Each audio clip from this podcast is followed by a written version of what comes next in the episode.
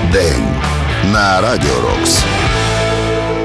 Сьогодні, 17 лютого, у 1972 році, народився фронтмен гурту Green Day Біллі Джо Армстронг. В ньому тече кров з десятка народів різних куточків світу. В кар'єрі також не бракує розмаїття. Крім Green Day, Біллі зробив внесок в роботи проєктів Pinhead Gunpowder, The Network, Foxborough Hot Tubes тощо. Випускає органічну каву, продає гітари та не припиняє пошуки нових сфер творчої самореалізації. Важлива дата, і це ще один день, що наближає нас до перемоги. Рок-день на Радіо Рокс.